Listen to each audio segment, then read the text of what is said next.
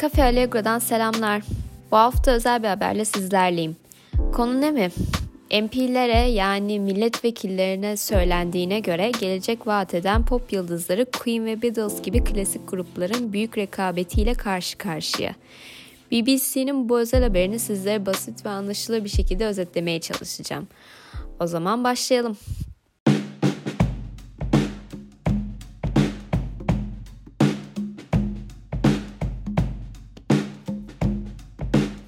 Geçen yıl İngiltere'nin en çok satan 10 albümünden 3'ü kariyerinin zirvesi 1970'lerde olan Queen, Elton John ve Fleetwood Mac gibi sanatçıların Greatest Hits koleksiyonlarıydı. Aynı zamanda yalnızca tek bir İngiliz ilk albümü olan KSA'nin Dissimulation albümü bir gümüş diskle ödüllendirilmek için gereken 60 bin kopiyi satabildi. Albümü 2020'nin 62. en çok satan albümü olan KSI, satış başarısının ancak YouTube'da önceden var olan bir hayran kitlesine sahip olduğu için mümkün olduğunu söyledi.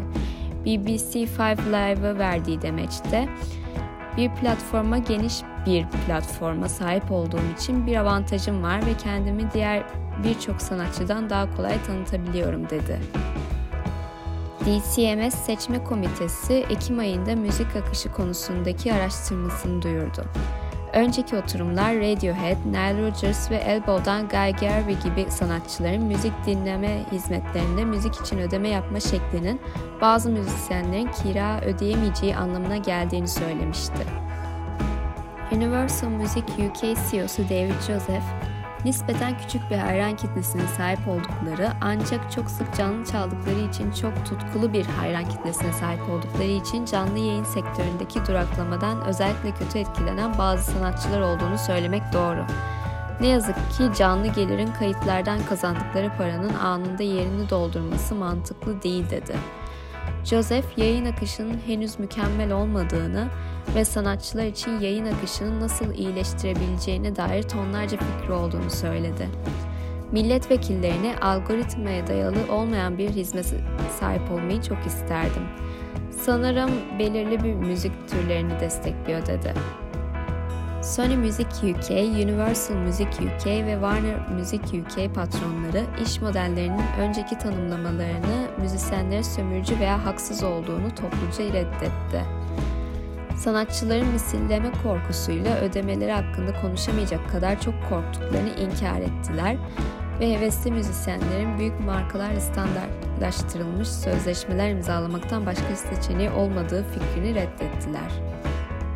Sony Music UK CEO'su Jason Ailey, üç büyük plak şirketinin masaya al ya da bırak esasına tam olarak üç benzer anlaşmayı koyduğu fikri 50 yıl öncesinden bir şeymiş gibi geliyor dedi. Her anlaşma farklıdır diye ekledi. Yöneticiler ayrıca plak sözleşmelerinin hala fiziksel kırılmalar için cezalar içerdiği iddialarını da reddetti. Bu bir sanatçının telif ücretlerinin %10'unun müziğin çoğunluğu çevrim çalınırken bile hasarlı plak ve CD'lerin maliyetini karşılamak için otomatik olarak düşürüldüğü anlamına geliyor. Plak şirketleri ayrıca müzisyenlerin müziklerinin ürettiği telif ücretlerinin ortalama %20 ile 25'ini aldıkları mevcut iş modelini savundular herhangi bir kesintinin yeni müziğe yatırıma zarar verebileceğini ve Birleşik Krallık rekabet gücünü azaltabileceğini söyledi. Warner Music UK CEO'su Tony Harlow, yayın izleme piyasasının gelişen bir durum olduğunu söyledi.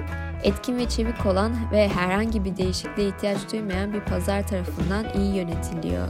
İngiltere'yi müziğe yatırım yapmak için mutlak en iyi yer haline getirmeye başlamalıyız dedi. Kayıtlı müzik endüstrisini temsil eden bir yapay, müzik dinlemenin sanatçıların lehine çalıştığını gösteren rakamlar yayınladı. İngiltere'de 2020 yılında 1800 sanatçının 10 milyon CD satmaya eşdeğer olan 10 milyondan fazla yayın gerçekleştirdiğini söyledi. Akış başına ortalamalara göre bu, bu sanatçıların her birinin geçen yıl yalnızca İngiltere'deki akışlardan 29.400 pound kazandığı anlamına gelir. BFI müzik dinlemenin pazara daha demokratik hale getirdiğini söyledi. En iyi 10 sanatçı geçen yıl yayınlanan tüm müziklerin sadece %5'ini oluşturuyor. 2005 yılında müzik tüketiminin baskın biçimi CD'ler olduğunda ilk 10 sanatçı tüm satışların %13'ünü oluşturuyordu.